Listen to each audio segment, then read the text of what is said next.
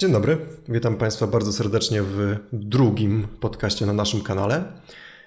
Dzisiejszym tematem, tak jak w tytule możecie zobaczyć, są gry, w których 200 godzin to dopiero początek. Czyli oczywiście to jest tylko tak poglądowo, chodzi po prostu o takie hardkorowe gry, w których żeby być naprawdę dobrym trzeba spędzić naprawdę bardzo, ale to bardzo dużo godzin. No i oczywiście jesteśmy tu stałą ekipą, także dzień dobry panowie. Dzień dobry, dzień dobry. Dzień dobry, hello. Serdecznie. No i tutaj takie pytanie do was. Czy w takie gry gracie w ogóle? A jeśli tak, to w jakie? Kulturomikon Podcast. Zapewne tak, aczkolwiek to jest kwestia taka, co to są konkretnie za gry, bo na przykład, no nie wiem, najwięcej mam na przykład w Skyrimie gry. No, jeśli chodzi o gry na Steamie, no to najwięcej mam godzin w Skyrimie akurat, ale nie sądzę, żeby była to gra akurat z tego gatunku. No nie wiem, jakie wy tam gry macie na liście, przyznam szczerze. Wydaje mi się, że warto by było wspomnieć o grach właśnie, w których... Znaczy, w mojej opinii fajny jest temat dotyczący gier, które są łatwe do rozpoczęcia zabawy, ale potem dosyć trudne do opanowania bardziej zaawansowanych mechanik. I takich gier jest akurat bardzo sporo, bo projektując grę, to właśnie wiele osób właśnie stosuje się do tej krzywej uczenia, żeby stworzyć produkcję, która będzie bardzo satysfakcjonująca w długim czasie, nie? A nie tylko przejść grę i ją skończyć. Mhm. Owszem. No właśnie, właśnie, o takie gry chodzi. Gry, które może gdzieś tam łatwo gdzieś zacząć, natomiast żeby gdzieś być naprawdę dobrym, no to trzeba poświęcić sporo po prostu godzin. Ja uważam, że że przerwałem. Uważam, że tak naprawdę to większość gier, które są takie kompetytywne, to są tak naprawdę grami, które są łatwe do grania, ale no ciężkie do zmasterowania, tak? Czyli trzeba poświęcić naprawdę olbrzymią ilość godzin, żeby być mistrzem w daną grę, tak? Czyli tak naprawdę to można by powiedzieć, że prawie wszystkie gierki tak naprawdę na dobrą sprawę są tego typu. Owszem, zgadzam się z tym, tylko że właśnie niektóre gry mają ten mniejszy próg wejścia, bo na przykład powiedzmy Apex Legends, mi się na przykład bardzo fajnie w to grało i przyznam szczerze, no nie wiem, tam po 10 godzinach już w miarę się fajnie strzelało i tak dalej, ale gdybym miał na przykład teraz wrócić do CS:GO, no to miałbym z tym mały problem, bo jakby cały czas ta społeczność tam uczy się w ogóle tych map i są już w ogóle na takim poziomie ci ludzie, że no nie wiem, na przykład jak czasami oglądam jakieś tutoriale, no teraz już może nie, ale kiedyś tam wcześniej mi się zdarzało, jakie są w ogóle tutoriale, że trzeba na przykład stanąć w odpowiednim miejscu, w jakiś tam konkretny piksel, nie wiem, rzucić granat, żeby on trafił w to miejsce. I ludzie jakby znają już te wszystkie sztuczki, ja nie mam o nich bladego pojęcia i prawda, no nie wiem, wychylę się z rogu, pyk, headshot, koniec gry. No, dzięki, cześć. Jest wszedł jakimś cudem, jest okej. Tak, to ludzie mają po 10 000 godzin właśnie. No. Im gra ma dłuższy jakby staż, jest dłużej na rynku i jest grą właśnie kompetytywną, to gorzej wejść do takiej gry nowemu graczowi. Mm. Tak, to prawda. No, cała zresztą seria Counter Strike'a się trochę na tym opierała, no bo sądzę, że każdy z nas grał w którąś odsłonę, czy to gdzieś tam 1.6, czy to Source, czy to ta najnowsza Go, to myślę, że każdy gdzieś tam tego dotknął. Ja tam chyba sam mam w Go 1700 godzin, czy coś takiego, więc dość sporo. Pamiętam, że jak się sprawdzało, jak ktoś grał za dobrze, to się sprawdzało, czy ile ma godzin. No jak ktoś grał podejrzanie. 20 godzin jest jak ktoś grał podejrzanie dobrze i miał poniżej 1000 godzin, to tak. No to już się człowiek zastanawiał, czy dać tego reporta, czy jednak nie. Ale to właśnie, bo mówisz, że masz 1000 godzin, a gdzieś słyszałem, zostały przeprowadzone jakieś badania, że żeby dojść do takiego poziomu powiedzmy mistrzowskiego, trzeba przy danej rzeczy spędzić ponad 10 tysięcy godzin. Także ja widziałem, jak grasz bardzo dobrze ogólnie, to jest daleko od mojego poziomu, ale no jakbyś tak jeszcze poświęcił 10 razy tyle czasu, to ja wróżę jakiś IM czy coś takiego. Tak, to prawda, no to trzeba niesamowicie się poświęcić graniu w jakąś taką grę. I no tak, no i to różni właśnie na jakichś tam proplayerów, tak? Tych, których oglądamy na profesjonalnej scenie, którzy podpisują jakieś tam kontrakty z różnymi organizacjami, no to oni mają właśnie po 10 tysięcy, po 20 tysięcy niekiedy godzin w jakąś grę. No i właśnie ciekawe, czy bylibyście w stanie poświęcić jakiejś grze tyle czasu, żeby ją wymasterować. To zależy jeszcze, w jaki sposób traktujesz granie, bo w moim przypadku to jest tak, że pykam w to, na co w danej chwili mam ochotę, a niekoniecznie w to, w czym się chcę jakby wyspecjalizować. Wspomnieliście o tym CS-ie. Zdarzało mi się czasem włączyć CS:GO, żeby sobie popykać. Tak, dla fanu, nie żadne rozgrywki rankingowe i tak dalej, tylko bardziej tryby, jakieś wyścigi zbrojeń, jakieś deathmatche i tak dalej.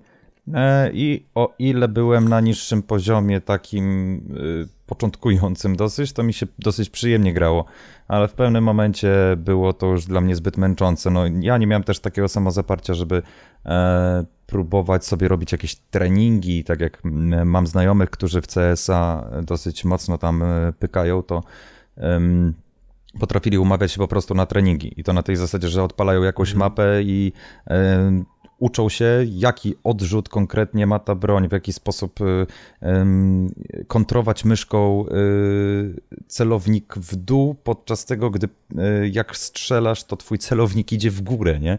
Więc musisz to kontrolować. No masa takich tu już niuansów wychodzi, ale to są właśnie gry typu CS, które są łatwe, easy to learn, hard to master, oni to nazywają. Więc no łatwe, żeby się wstępnie tego nauczyć, ale żeby w jakimś tam, na jakimś poziomie mistrzowskim się znaleźć, to jest to niesamowicie trudne i dobrym przykładem wydaje mi się, że właśnie takiej gry byłby Rocket League. No dużo godzin spędziłem w Rockecie, nie mam pojęcia ile dokładnie, bo lata temu spotykaliśmy się ze znajomymi i zdarzało nam się często w to grać po prostu na podzielonym ekranie u kumpla. Tylko wtedy w ogóle nie graliśmy przez internet z innymi graczami i nawet nie wiedzieliśmy jak właściwie w tę grę grać. Dopiero pierwsze rozgrywki takie sieciowe, jak każdy z nas sobie kupił własną kopię samochodzików, jak my to nazywamy, to pokazało nam dopiero, jakie taktyki, ile tam sposobów grania jest. W ogóle latanie. My jak to zobaczyliśmy na jakimś filmiku, że latają tymi samochodzikami, dolatują do piłki, uderzają, podają sobie w locie. Nam to w ogóle mózg rozwaliło, no bo kurde, jak to? Przecież my przez 2 lata grania tam przy jakimś tam złocistym sobie siedząc z kumplami, no to kurde, no jedynie tyle, no jedziesz na piłkę i starasz się ją odbić, a w jaką stronę poleci to już w naszym przypadku było losowe. No ale obecnie no to już zdarza nam się pykać turnieje, te, które są wewnątrz gry, po prostu dla każdego dostępne. Na samym początku to ciężko mi było w ogóle wyjść z brązu, obecnie no to jestem na przedziale platyny i diamentu. Także chyba całkiem ok. Natomiast nadal nie mam takiego samozaparcia, żeby próbować robić sobie samemu treningi z latania, z jazdy po suficie, po czym właśnie podskakujesz do piłki i ją odbijasz, żeby zmylić przeciwnika w ostatniej chwili lotu piłki. W ogóle to jest jedna z mechanik, która pozwala na to, żeby dotknąć piłki, kiedy masz samochód odwrócony do góry kołami, dotkniesz piłki wszystkimi 4 kołami, to tak jakby resetuje się twojemu samochodzikowi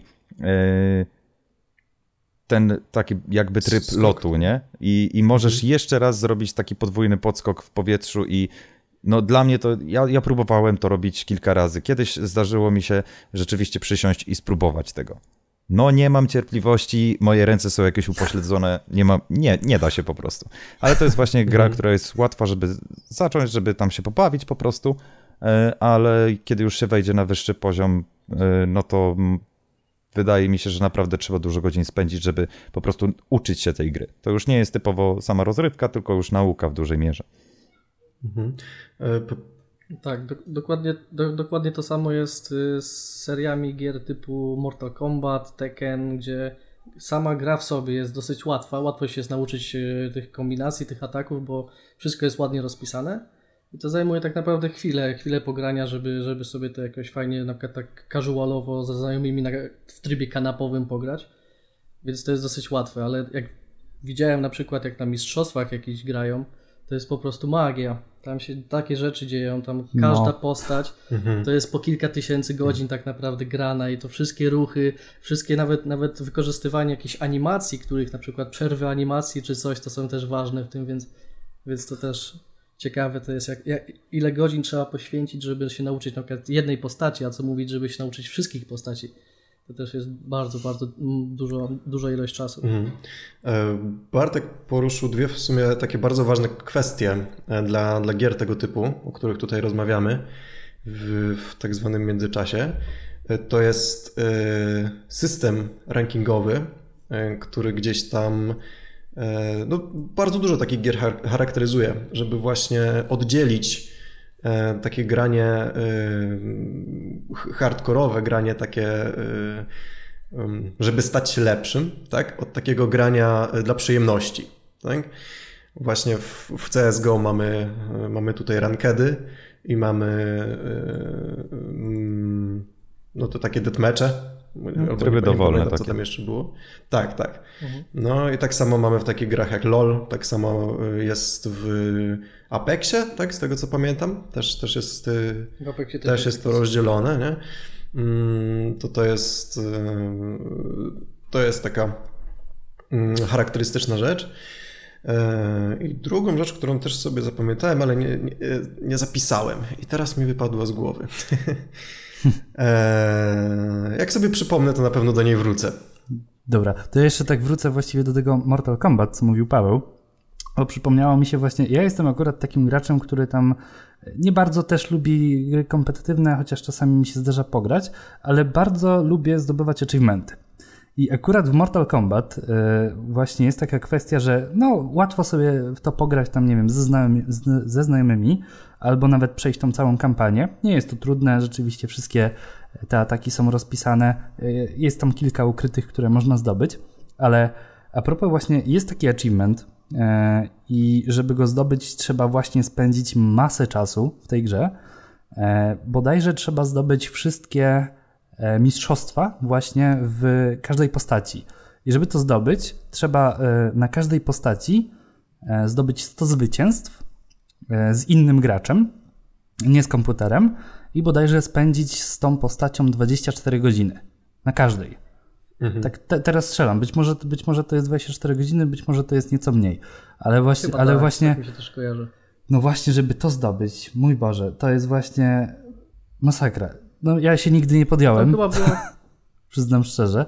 Tam chyba było około 30 postaci. Tak, no to coś takiego. To jest masa czasu. No ale właśnie, nie dość, że można tą grę tak skillować, że jedną, no nie wiem, jakąś tam jedną postać, czy tam nawet kilka postaci właśnie zdobyć takie mistrzostwo, no to można przy okazji zdobyć ten achievement, gdzie tam właśnie 100 zwycięstw, nie wiem, tutaj czytam 150 X-Ray i 10 tysięcy jakichś tam Pins of Blood. Nie wiem, co to jest nawet. Ale to też jest jakaś taka odznaka, że jesteś naprawdę weteranem, że jesteś świetnym graczem, bo jak udało ci się to zdobyć, no to już o czym świadczy, tak? To nie jest jakieś łatwe dosyć. No, są do tego trainery różne jeszcze. Także, no, ale to wiesz. Także zdobycie jeszcze tego o niczym nie świadczy. No, mnie tylko gdzieś tam z takimi właśnie bijatykami typu Mortal Kombat, bo nie grałem w nie jakoś dużo. Bardzo się kojarzą filmiki gdzieś tam na YouTube z całymi takimi poradnikami, jak przykładowo wyprowadzić combo, które zjeżdża HP przeciwnika od 100% do zera praktycznie, że nie może nic zrobić przeciwnik. To mi się kojarzy, że to był 2-minutowy filmik, w którym przeciwnik nie mógł nic zrobić i to była taka jednostronna walka. No ale ja to strasznie podziwiam, te osoby, które tak poświęcają się tylko jednej grze. Nie wiem, ja bym, przyznam szczerze, tak nie mógł, bo jakby ten czas wolny, który mogę poświęcić na gry, no to jednak wolę sobie przejść jedną grę, potem jakąś drugą. No czasami się zdarza, jak na przykład ostatnio Valheim, gdzie tam już mam, nie wiem, 150 chyba godzin i pewnie to nawet nie jest dopiero początek tego. No ale to raczej nie jest gra, która jest nastawiona na masterowanie, nie? No nie. Tutaj wcześniej była mowa o tym, że tematem naszego odcinka miały być gry wstępnie, które mają wysoki próg wejścia i wymagają właśnie wielu godzin nauki. I że w tych grach trudno tak naprawdę być dobrym. Troszkę zmieniliśmy te koncepcje, tak jak widać po poruszonych do tej pory tematach, natomiast tutaj Tomasz przed nagrywaniem wspomniał o jednej grze, która rzeczywiście jak najbardziej wpisuje się w gry, które już mają wysoki próg wejścia i nie bardzo on spada. No, Eve Online to jest, kurczę, no, gra tak rozbudowana, że same poradniki, jak zacząć grać, są tak rozbudowane, że musisz się zastanowić w ogóle, jaką funkcję chcesz spełniać w tym całym świecie. Ale ja nie czuję się na tyle kompetentny, żeby mówić, czym jest właściwie ten Eve Online, więc nie wiem, może Tomasz bardziej wiesz, żebyś... Ja przyznam szczerze, nigdy nie grałem w Eve Online. Wiem, że jest bardzo trudna, bo właśnie też mi się zdarzyło gdzieś natrafić na taki poradnik. Nie wiem, ja przyznam szczerze, akurat o Eve Online to strasznie lubię czytać, co tam gracze robią, bo akurat... tak, dokładnie, co tam się dzieje w tym świecie, bo akurat to jest chyba jedyna gra, gdzie tam w ogóle jakieś największe bitwy robią, gdzieś są gracze, jakiś gracz podobno był, który starał się gdzieś tam na najdalszy punkt odlecieć i zabrakło mu paliwa, jacyś inni gracze tam starają się mu pomóc, no nie, żeby wrócić. Temat no, w ogóle. Eve Online to jest chyba temat, która tak, pomaga dokładnie wrócić właśnie, jak zabraknie ci paliwa. Dokładnie, dokładnie. Space Rats? Albo coś takiego? Nie pamiętam. Być może. Nie, ale coś takiego było. Ale czym właściwie jest ten Eve Online? No, można powiedzieć, że jest takim symulatorem kosmosu, symulatorem potęg w przestrzeni kosmicznej, jest mocno nastawiona na ekonomię ta gra. To nie jest typowa latadełko, tak to nazwijmy, gdzie sobie śmigasz swoim stateczkiem i walczysz z innymi. Tam naprawdę w tej grze, no, co niektórzy wybierają sobie funkcję, która opiera się totalnie i wyłącznie na tym, żeby dbać na przykład o logistykę dla frakcji, do której przynależą. No, tak naprawdę to grube pieniądze, takie prawdziwe, nasze polskie, powiedzmy, pieniądze w tej grze są ulokowane. To jest gra, w której lata temu zdarzały się akcje, że był jakiś najazd właśnie na gościa, i znaczy na całą frakcję i uszkodzenia, które zostały spowodowane, to w dziesiątkach tysięcy dolarów, prawdziwych dolarów były liczone. Także no ogólnie, jeśli ktoś ma zajawkę na tego typu gry, a chciałby spróbować może trochę niżej, to dobrą opcją byłoby spróbowanie Elite Dangerous, która też jest symulatorem kosmosu, symulator kosmiczny, tak to nazwijmy. Jest trochę przystępniejsza. Ja próbowałem swoich sił, no ale trochę jednak za dużo czasu nadal trzeba było na tę grę poświęcać. Natomiast myślę, że to też jest gra z wysokim progiem wejścia, ale zauważmy jedno. To dla kogo wysoki próg wejścia, to dla kogo jakaś gra będzie miała rzeczywiście wysoki próg wejścia, to zależy od tego, jakim graczem jest, w sensie jaki już ma staż w grach, jak bardzo jest zapoznany z mechanikami różnych gatunków. Więc no powiedzmy, no dla mojej żony progiem wejścia wysokim może być nawet Ratchet i Clank na samym początku. Zresztą dosyć niedawno grała na Playu 4 w to. I no, jeśli chodzi o takie obycie ze sterowaniem, z takimi przyzwyczajeniami typowego gracza, których nie ma wyrobionych, to tutaj potrafiło stworzyć wiele problemów. Ale trochę odbiegam od tematu, to nie jest gra, która ma wysoki próg wejścia i wymaga wiele godzin, żeby się jej nauczyć. Nie, ale to w sumie... Ja jeszcze chciałem tutaj dodać troszkę do Eve Online, bo ja strasznie lubię takie właśnie gry science fiction i próbowałem sobie to pograć. To chyba rok temu jakoś nawet spróbowałem tak... Mówię, nie, tym razem siądę, włączę, spędzę jakieś kilkanaście godzin, nauczę się grać i mnie naprawdę rozwalił sam tutorial. Nie dałem rady. Jest po prostu tragiczna ta gra. Wymaga tak dużo nauki, jest tak dużo wszystkiego tam, tych mechanik, tego wszystkiego, tych wszystkich komend, jakie tam są, nawet samo menu, nawet sam ten inwentarz, to wszystko jest tak rozbudowane, że trzeba się naprawdę podowiadywać, na przykład co znaczą dane określenia z samego menu na przykład. To też jest tragedia. Spędziłem chyba tam, nie wiem, około 20 godzin, to jest sam tutorial i dalej nic nie wiem, więc stwierdziłem, że zostawię tą grę, nie mam na to czasu. Dziękuję.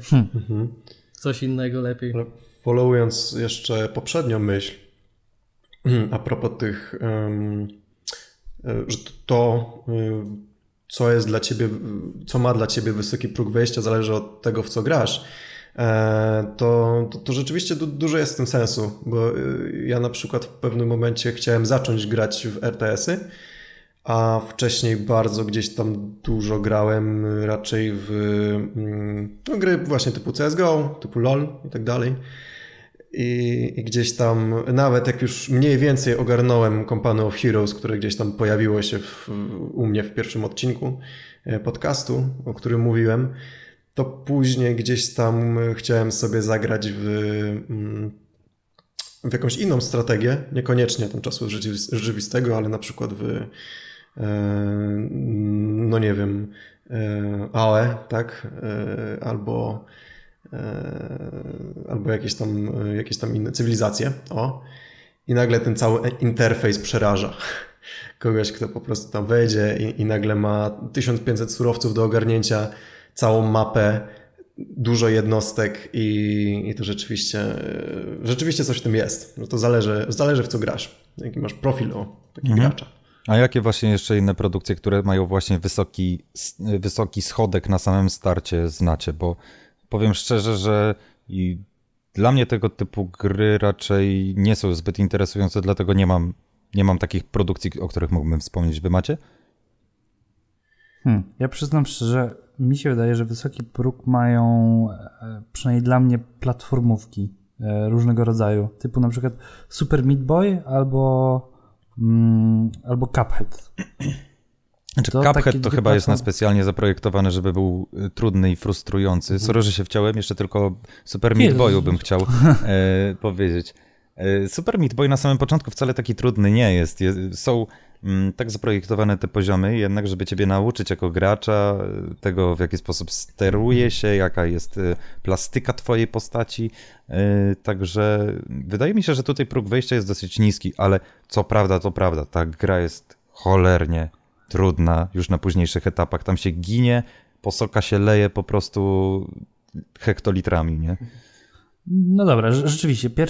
Pierwszy ten świat jest dość prosty. Na bosie można się trochę czasu spędzić, ale później rzeczywiście, to jest masakra. Jak chcesz przejść bez umierania, to jest tragedia, a jak nawet z umieraniem, bo to są te checkpointy, to i tak podziwiam osoby, które achievementują tę grę na zasadzie takiej, że masz ją przejść w ogóle bez śmierci, bo jest chyba taki achievement. Dla mnie to jest nierealne, to trzeba być robotem albo, nie wiem, mieć sobie bota zaprogramować, za każdym razem jak ci nie wyjdzie, to po prostu nadpisywać... nagrywać swoje tak jakby klawisze, przez co potem ci makro samo zrobi to, co... Chociaż nie wiem, czy to w ogóle w tej grze się da tak zrobić. Może są jakieś losowości tam, które nie pozwalają na to. A nie mam pojęcia właściwie. No jeszcze jedną taką grą dla mnie to byłby... Pewnie wszystkie są slajski, ale podchodziłem do Dark Souls wiele razy i nie wiem, nie ukończyłem nigdy. Może niedługo to się zmieni. No i to jest właśnie rzeczywiście seria, która ma wysoki próg wejścia. Już na samym początku jest trudno, jest niezrozumiale, jest na pewno ogromne wyzwanie, żeby w ogóle siebie samego... Trzeba chcieć, żeby w to grać. Tak to wiem, że w każdej grze tak jest, ale w tej grze, żeby... Masz grę, okej. Wygląda, patrzysz na to, grafika, no nawet spoko, widzę, że się tutaj będę bił, okej. Ale jak nie chcesz się dowiedzieć, co się w tym świecie dzieje, tak jak na poprzednim odcinku gadaliśmy, no to szybko sobie odpuścisz tę grę, bo nie będziesz rozumiał, o co w niej chodzi, a poziom trudności cię sfrustruje. Także poziom, jak już przejdziesz przez pierwsze takie wpierdziele, to może rzeczywiście się przekonać. Tylko że w tej grze, no rzeczywiście, jak niektórzy robią jeszcze dodatkowe wyzwania, w sensie robią sobie build postaci, który jest absurdalny w stylu totalnie bez zbroi, na jednego hita padasz, ale masz bardzo mocne obrażenia ty zadajesz przeciwnikom. I dla mnie to... Ja bym nie miał cierpliwości. Tak, z Souls-like'ami jest coś takiego, że ten próg wejścia, tak to fakt jest bardzo wysoki, bo ta gra jest niezrozumiała. To jest takie... Na przykład sam Dark Souls 1, jak wchodził w ogóle na półki sklepowe, to ludzie się strasznie odbijali od tego, bo to była jedna z pierwszych gier, która tak naprawdę nie wybaczała nic, nie mówiła kompletnie nic, nie było questów, nie było zadań. Jesteś w świecie, rób.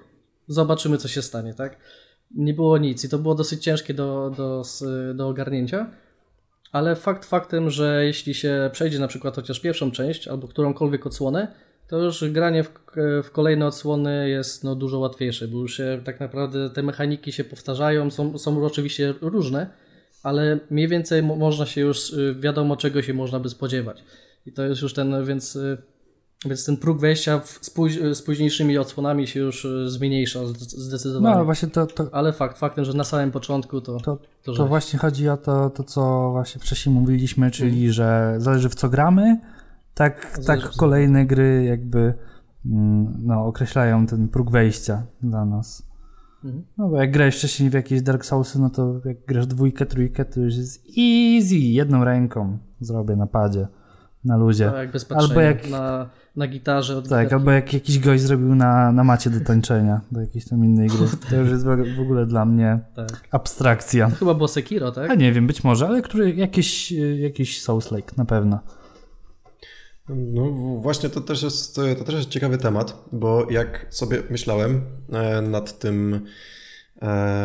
nad tym tematem tak ogólnie, to w pewnym momencie tak stwierdziłem, że przez community, a raczej dzięki community i ludziom, którzy stawiają sobie po prostu sami sobie wymagania, zacząłem się zastanawiać, czy każda taka gra nie może zostać po prostu taką trudną i hardkorową.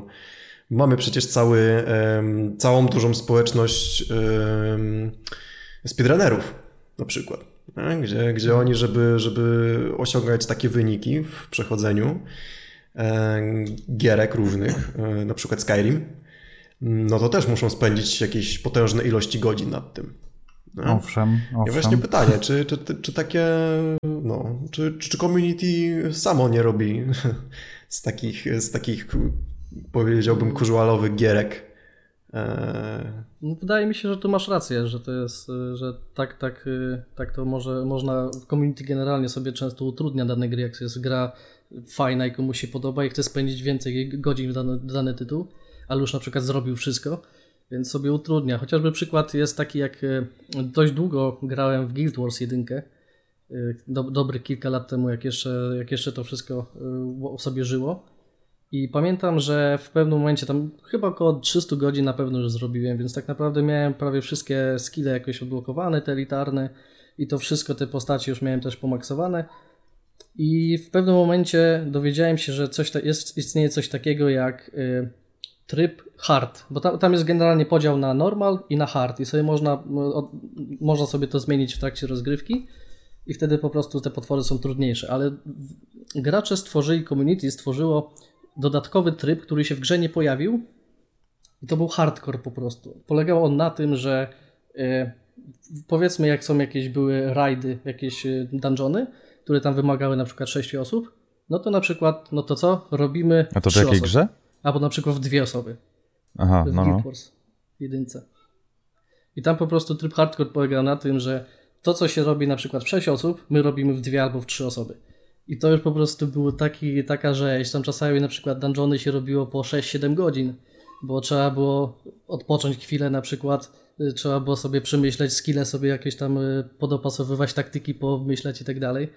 I to ciężko było. Czyli naprawdę takie meta wyzwanie, które nie jest zaimplementowane bezpośrednio przez twórców, ale jest pomysłem społeczności. No, to w tak. WoWie chyba też podobnie robią, jeśli chodzi o jakieś takie wyzwania. Możliwe, ale ja z MMORPG-ami nie mam aż tyle do czynienia.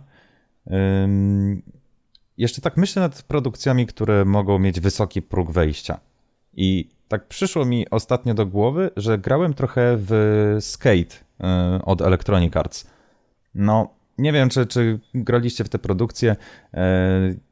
Wariacja dotycząca jazdy na deskorolce, z tym, że różni się od serii Tony Hawk ze względu na to, że jest trochę bardziej ze sznytem symulatorowym. Oczywiście no to też jest dosyć uproszczona fizyka tej jazdy, natomiast nie masz podskoku pod jeden przycisk, nie masz kickflipa pod jeden przycisk, a pod inny przycisk grindu, tylko rzeczywiście no jedną gałką sterujesz postacią, drugą gałką sterujesz to, co ma twoja postać zrobić na deskorolce swoimi nogami, czyli no ruchem gałki analogowej zmuszasz, żeby był sam podskok, albo żeby był kickflip, to musisz inny ruch wykonać tą gałką. Czasami to, żeby zrobić jakiś konkretny, trudniejszy trik, to trzeba mieć naprawdę nieźle wyrobione czucie w prawym kciuku, bo w przeciwnym razie no, nie wyjdzie ci ten trik.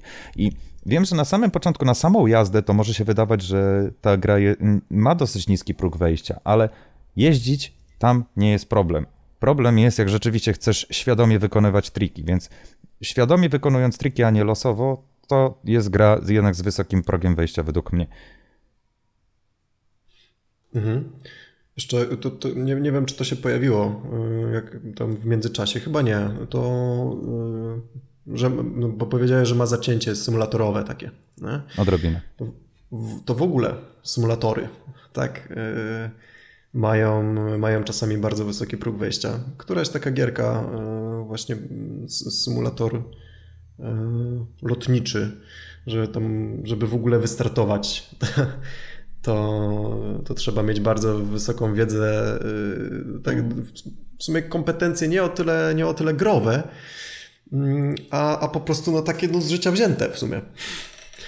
Rzeczywiście trzeba ogarniać, co gdzie nacisnąć w kokpicie i tak dalej, nie? Żeby w ogóle wystartować. To chyba Microsoft Flight Simulator ma dwa różne tryby, chyba jest ten taki łatwiejszy, co wiele rzeczy robi za ciebie, i tryb, w którym jest na tyle mocno symulatorowy, że rzeczywiście musisz dbać dosłownie o każdy przełącznik, żeby w ogóle wystartować.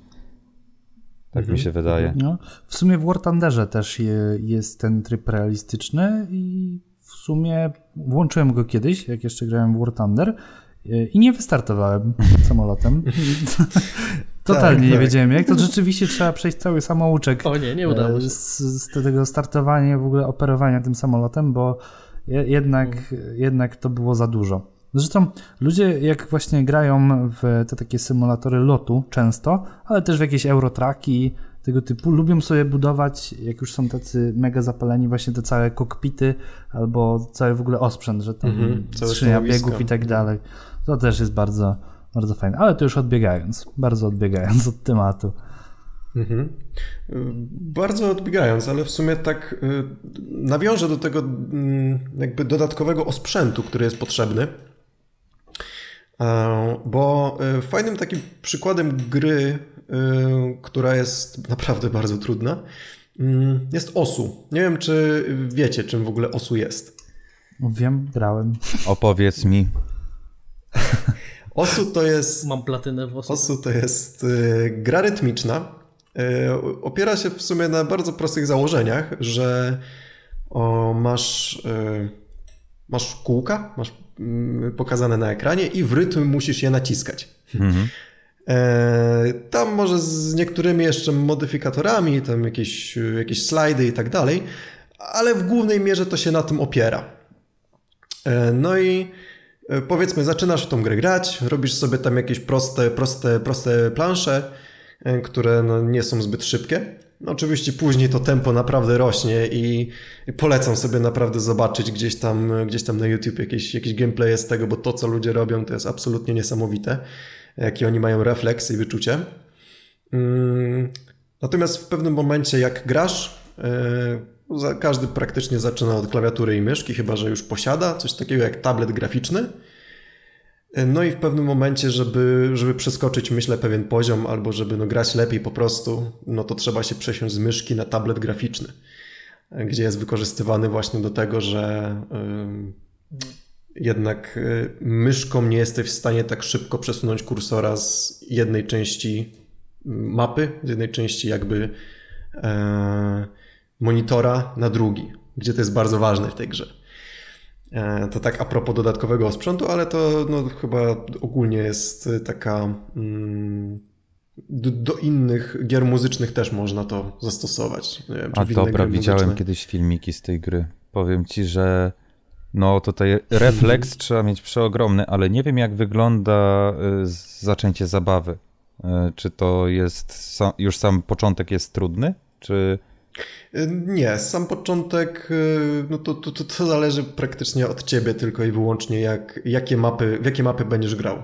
Mhm. Bo tam cała trudność polega na tym, że mapy są różnie ogwiazdkowane, czyli masz, no tam powiedzmy chyba od zerowej gwiazdki do tam 10 bodajże.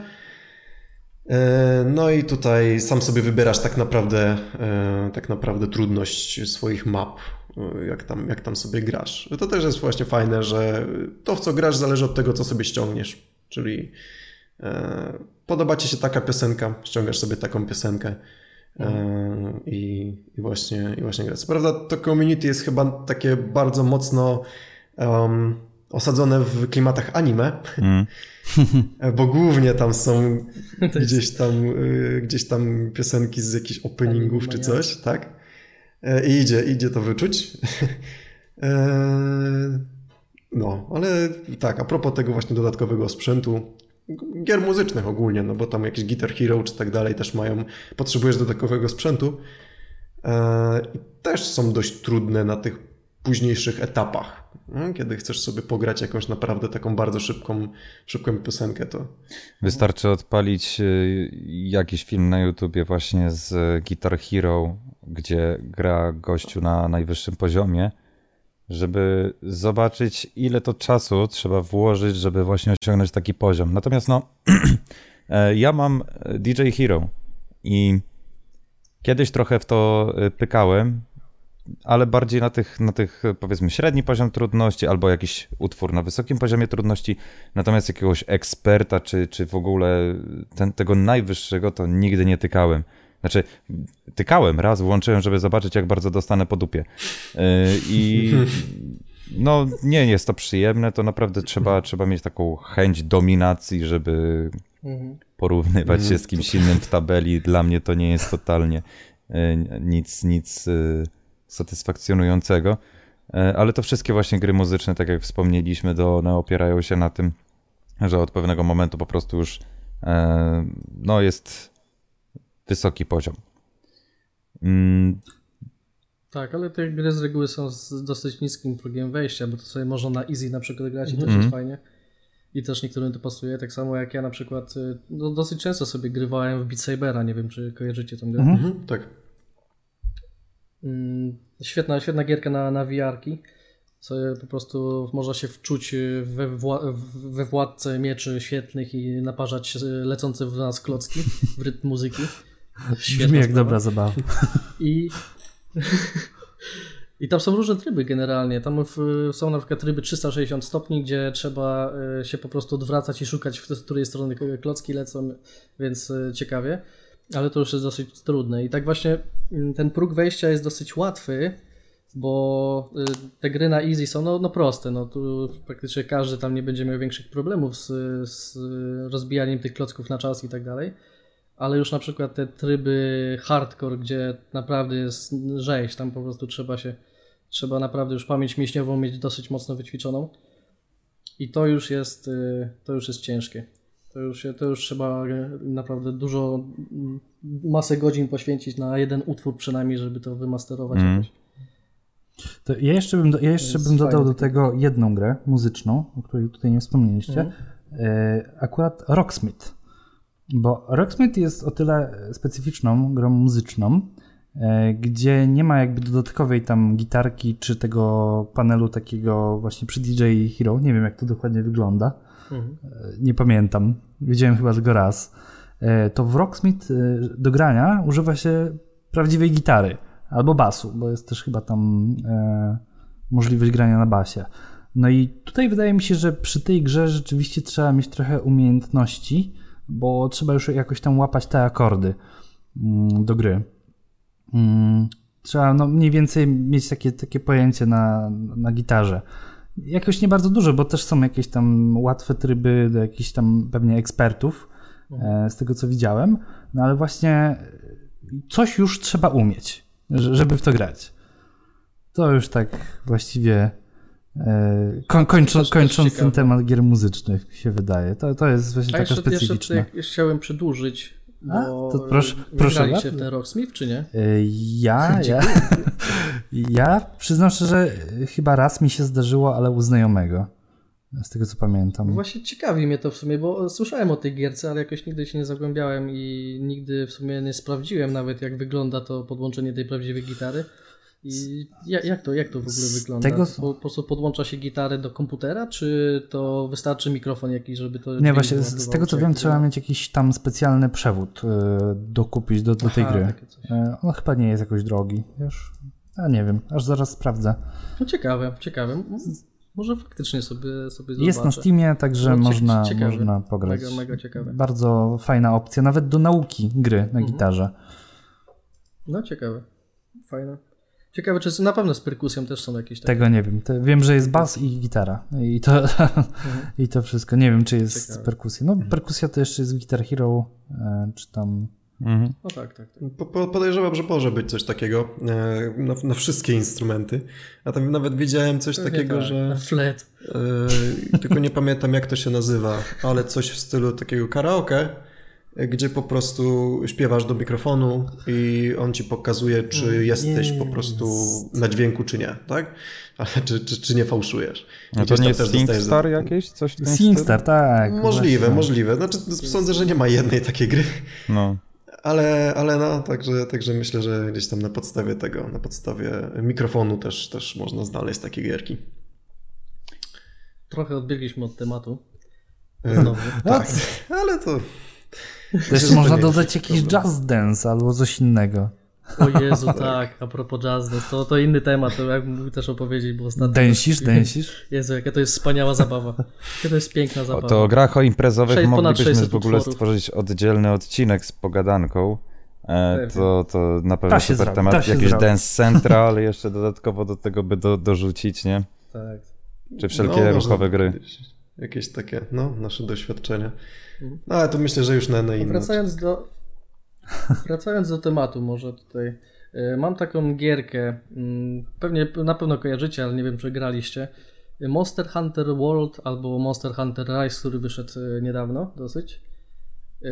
Uważam, że to są też gierki z typu, że mają dosyć wysoki próg wejścia. Przynajmniej ja potwierdzam, tak uważam, potwierdzam. Gra generalnie jest dosyć łatwa, jeśli by tak się zagłębić w ten temat, ale jest naprawdę dużo czasu potrzeba, żeby w ogóle poznać mechanikę.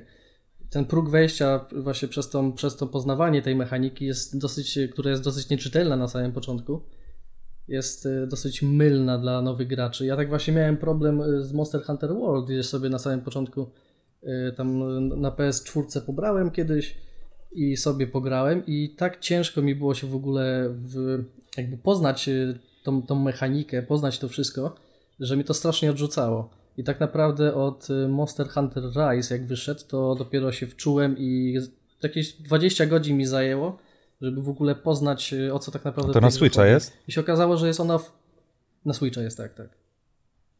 Nie wiem, czy port zrobią na PC-ta, czy na konsole inne, ale prawdopodobnie raczej znając Capcom, to oni będą się trzymali jednej platformy teraz.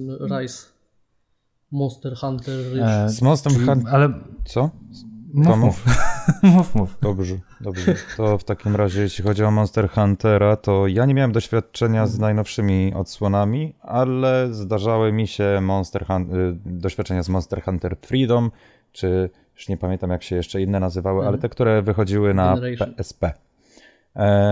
I intrygowała mnie ta gra ze względu na to, jak poczytałem, że jest to tak rozbudowane, że tam masz naprawdę masę możliwości wyposażenia swojej postaci, masę możliwości na pokonanie potworów.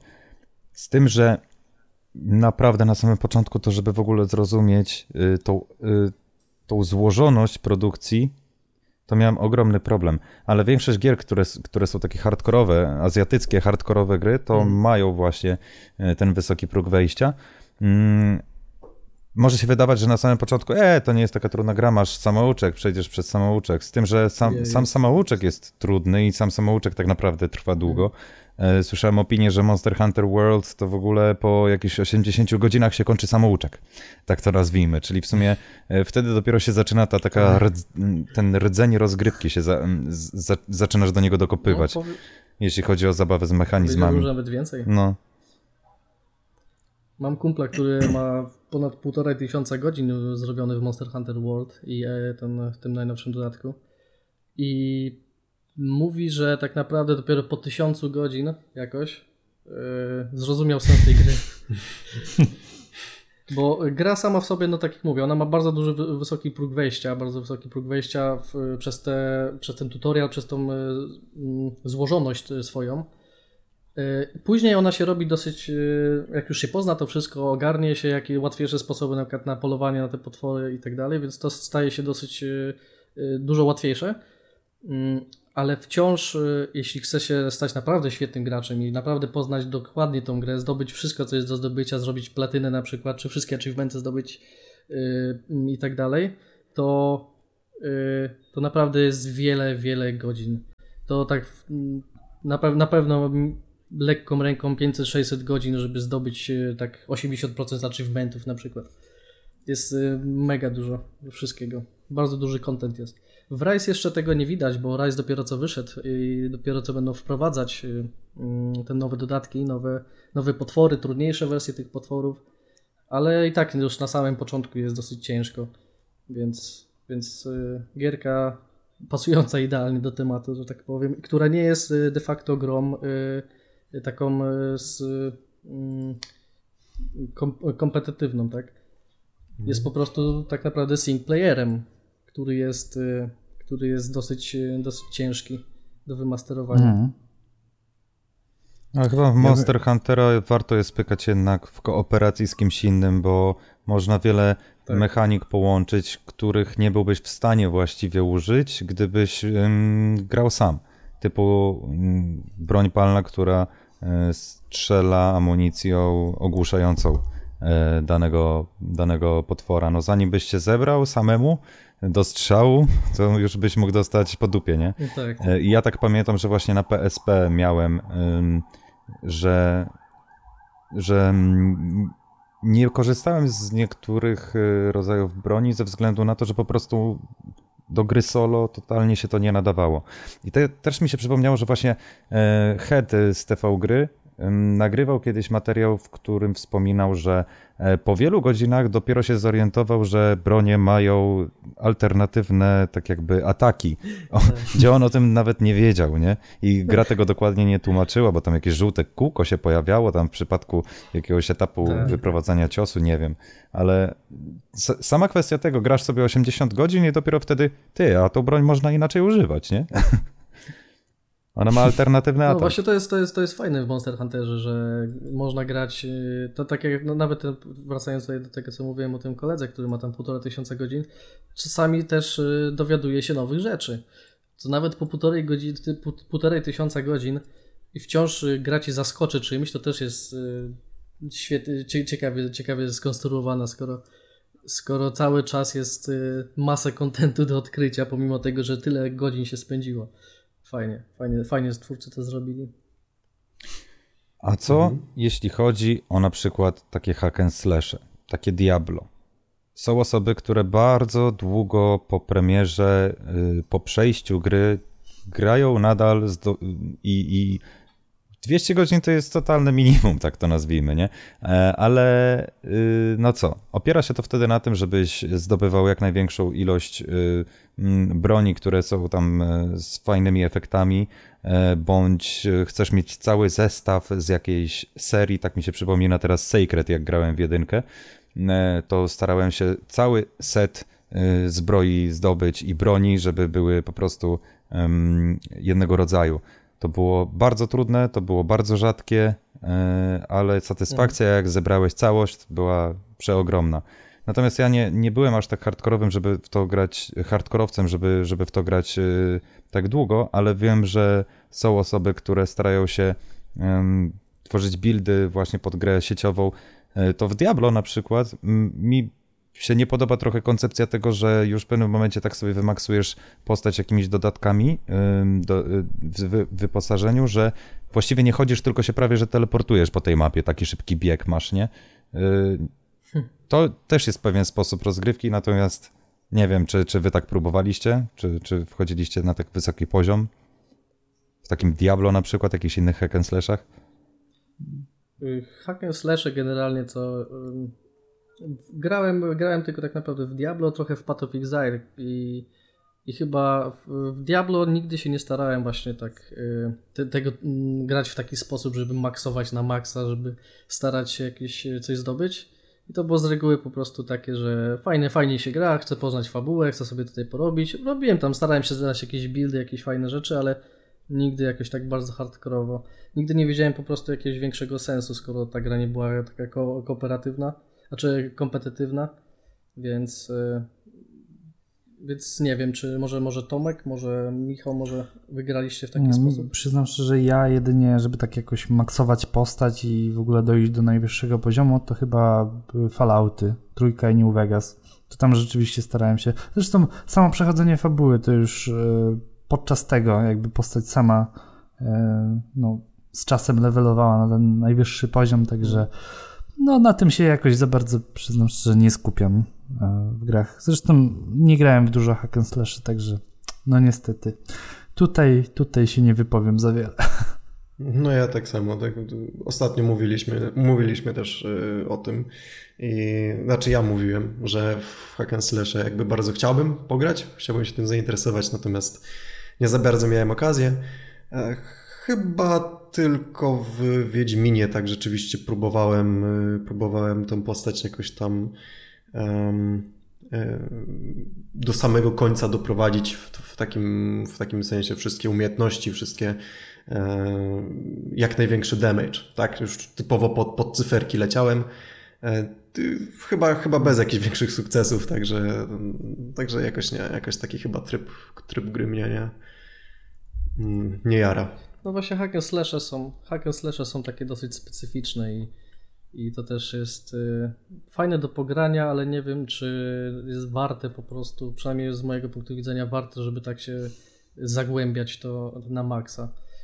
To są takie dosyć, nie wiem, krótkie te gry są, nie ma jakieś... Znaczy Diablo akurat faktycznie były te różne poziomy trudności, potem się otwierały kolejne i tak dalej, więc to można było się wczuć, ale jakoś nigdy nie widziałem sensu większego, żeby się tak zagłębiać bardziej w to wszystko.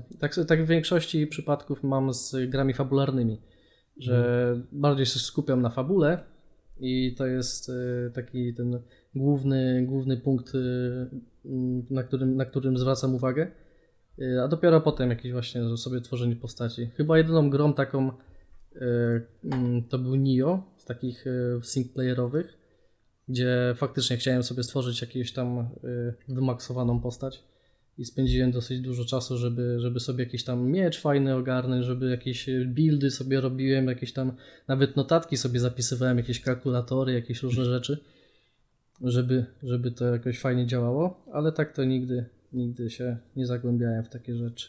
No to chyba dużo zależy po prostu od tego, jak jest zaprojektowany endgame w danej grze. Chyba tak. No, po prostu też... od człowieka, jak bardzo rzeczywiście wciągnęła cię ta gra. No bo takie gry nie są tworzone w sumie pod to, żeby gdzieś tam wykręcać najwyższe możliwe cyferki. Są tacy ludzie, którzy to lubią. No ale to nie jest istota tych gier. No. Mi się przypomniała jeszcze jedna rzecz. Jedno właściwe wyzwanie z takich mega trudnych w grach i to jest wyzwanie do Wolfensteina 2, do New Colossus.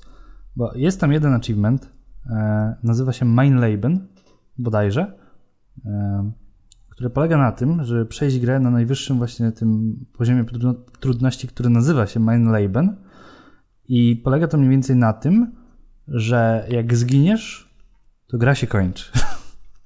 I trzeba to chyba zrobić w określonym czasie. Jak w życiu. Jak w życiu, no jak w życiu, dokładnie. Dokładnie. No i to nie tylko jakby, nie tylko sami gracze, sama społeczność sobie jakieś tam nowe wyzwania daje, to przy okazji właśnie twórcy odwalają takie coś i potem ja, grając w grę, który lubi sobie tam zrobić jakąś grę na 100%, to mam teraz totalny problem, bo to osiągnięcie zdobyło 0,1% graczy. I co ja biedny mam zrobić? No cóż, no musisz się poświęcić. Kurczę, tak? No będę teraz siedział i masterował grę. No myślę, że a propos achievementów to jeszcze sobie pogadamy na innym podcaście. No. Pewnie. Bo to już jednak troszkę zboczyliśmy z tematu. Ja bym dodał jeszcze jedną grę właściwie. Mhm. Teraz mi się przypomniało, a nie wiem, czy słyszeliście o takiej grze jak Battletoads. O, tak. No właśnie. Ja nie słyszałem. Przez wielu podobno uważana za jedną z trudniejszych gier, jeśli nie, no tak w takiej topce bardzo trudnych gier. To jest gra z 91 roku i ona była wydana chyba oryginalnie na NES-a i jej trudność polega na tym, że trzeba mieć niezwykle szybki refleks w niektórych etapach gry, bo to jest określane jako bijatyka, ale są właśnie takie etapy, jak na przykład płynie się skuterem wodnym przez taką planszę i pojawiają się jakieś przeszkody, tylko że ta przeszkoda pojawia się dosłownie na krócej niż sekundę na ekranie. W sensie masz mniej niż sekundę na reakcję. I ludzie, żeby przejść tą grę, to się uczą jakby na pamięć, gdzie pojawią się dane przeszkody, żeby ją w ogóle przejść. No, podobno bardzo trudna, mi się nie zdarzyło grać. Ja widziałem tylko, jak ten Dark Archon robił wyzwanie z tej gry. I rzeczywiście jest to bardzo, bardzo trudna gra z wysokim progiem wejścia, bo nawet mu pomagał jakiś tam speedrunner, który jakby ogarnia tą grę. Tłumaczył mu, co robić w danym miejscu, na co powinien zwrócić uwagę. Ja kiedyś próbowałem swoich sił w tej gierce, jeszcze było za czasów dzieciaka, tylko nie pamiętam, czy grałem w to na Pegasusie, czy grałem w to na emulatorze NES-a, nie NES-a, tylko Game Boya kiedyś, ale wiem, że tam fajne mechaniki. Pierwszy etap nie był taki trudny, ale to była bardzo fajnie zaprojektowana bijatyka jak na NES-a. Na NES-a bardzo często były dosyć proste te gry, a tam rzeczywiście poruszanie się w pewnej przestrzeni miałeś w górę, w dół, lewo, prawo, nie tylko tam idziesz sobie w prawo i podskakujesz i bijesz, tylko same ataki też potrafiły być dosyć rozbudowane i dla mnie to była taka produkcja, która wow, kurczę, to będzie naprawdę fajna gra, myślę sobie. A potem takie kłody pod nogi rzuca, że to jest aż szkoda, że tak trudną grę zaprojektowali, bo ona naprawdę miała przeogromny potencjał. Teraz chyba w ogóle zrobili jakiś remake, albo ten remake jest w produkcji, ale w ogóle zrobili jakąś grafikę taką komiksową do tego, która według mnie nie jest zbyt czytelna, jak patrzyłem na filmiki takie promocyjne. Nie, no, myślę, że trochę zaprzepaszczony potencjał. Już chyba została wydana. No widzisz. Tak, słyszałem. Ale rzeczywiście jest taka komiksowa i rzeczywiście jest trochę taka nieczytelna. To nie to samo co Cuphead. Mhm. No zdecydowanie trochę chyba przesadzili z tym. Ze szczegółami. Jak tak patrzę, no to trzeba sobie zerknąć po prostu. Ja sobie właśnie patrzę i faktycznie jest. Nie, wygląda ładnie, ale jak na grę, jak na kreskówkę to by było spoko, ale jak na grę wydaje mi się za dużo. Trochę tak. No dobrze, panowie. Mamy jeszcze coś do dodania? Czy jakieś jeszcze przykłady? Tak sobie myślę. I przyznam szczerze, że nie wiem, ja bym jeszcze do tych takich gier easy to learn, hard to master dodałbym na pewno Trackmanie, całą serię. A tam, żeby sobie pojeździć, to jest spoko, ale żeby pobić te rekordy, bo tam cała gra się opiera na tych rekordach, bo chyba po każdej trasie od razu się pojawia tabela wyników. Tak, zgadza się? No i żeby pobić taki wynik, to... No tak, no tam też dużo robi tryb multi, nie? Gdzieś tam w dwójce, gdzieś tam w tej najnowszej odsłonie, tam też wbijasz rankingi i tak dalej, więc to też można gdzieś tam sobie masterować. To chyba tylko o tym zapomniałem. Nie wiem jak wy, czy coś jeszcze macie do dodania. To można dodać wszystkie strzelanki na PlayStation. Easy to learn, no łatwo się jest nauczyć, tak, no masz pada, masz kursor, tylko że naucz się zestrzelać. W sumie racja, próbowałem ostatnio pograć sobie w taką grę Black, bodajże, na PlayStation 2. O mój Boże, nie no, strzelanki na padzie to jest na po prostu... Padzie, nie da się. Kto to wymyślił? Czy ktoś to w ogóle testował? A najlepsze jest to, że mam na przykład kumpla, który, no faktem, że on całe życie po prostu na padzie tylko i wyłącznie. Najlepsze jest to, że na klawiaturze myszce nie potrafi. On się na przykład strzelanki próbował kiedyś tam próbowałem pokazać, on mówi nie potrafi, nie ma szans, on nie umie, nie wie jak nie chce. Strzela, no nie? A na padzie po prostu takie cuda wyczyniał, ja mówię, kurde kolego, ty patrz, ja gram trochę już na padzie, tak, te kilka lat, ale no... Strzelanki? No nie da się. Jakim cudem? Nie można. Przecież jest, wiesz, to już jest wyższy poziom. Kwestia przyzwyczajenia i troszkę innego podejścia do sposobu celowania na zasadzie takiej, że jak już się gra na padzie, to w przeciwieństwie do myszki i klawiatury nie zawsze jesteś skupiony jednak na samym celowaniu. Nie na prawej gałce. Już w pewnym momencie dochodzi do takiego etapu, gdzie w sumie celowanie mocno opiera się na chodzeniu postacią w lewo, w prawo, żeby celownikiem tak jakby najść na przeciwnika, a nie wycelować celownikiem bezpośrednio na przeciwnika. Jeszcze taką produkcją, która mi przyszła do głowy, która jest łatwa, żeby zacząć w ogóle zabawę, ale żeby potem jakiś poziom załapać, no to jest cała seria Trials, czyli jeżdżenie po dosyć trudnych trasach motocyklowych. Nie wiem, czy co tu więcej mogę o tej grze powiedzieć, tak naprawdę ze względu na to, jak już będziesz na wyższym poziomie, to musisz przede wszystkim umieć dobrze balansować swoją postacią na tym motocyklu, żeby przy jakiejś lekkiej górce wypompować swoją wagę w górę, żeby łatwiej było ci się wybić na jakiejś skoczni.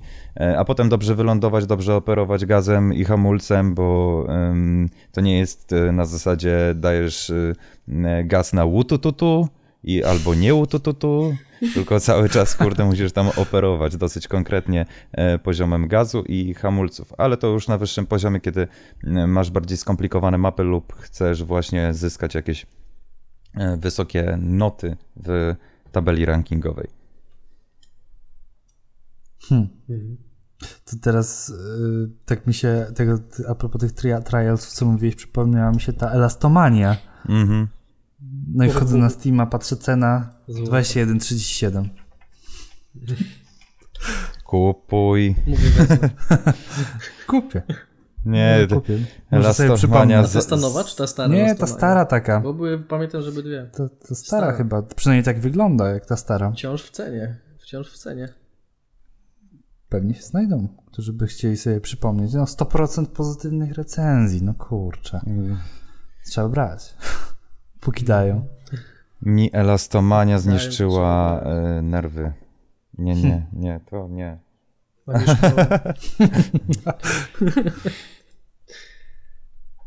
No dobrze. No to chyba będziemy kończyć. Tak mi się wydaje. Też tak mi się wydaje. Kurczę, nawet nie spodziewałem się, że taki długi wyjdzie ten podcast. Trochę się rozgadaliśmy na tematy różne, ale to dobrze, to dobrze.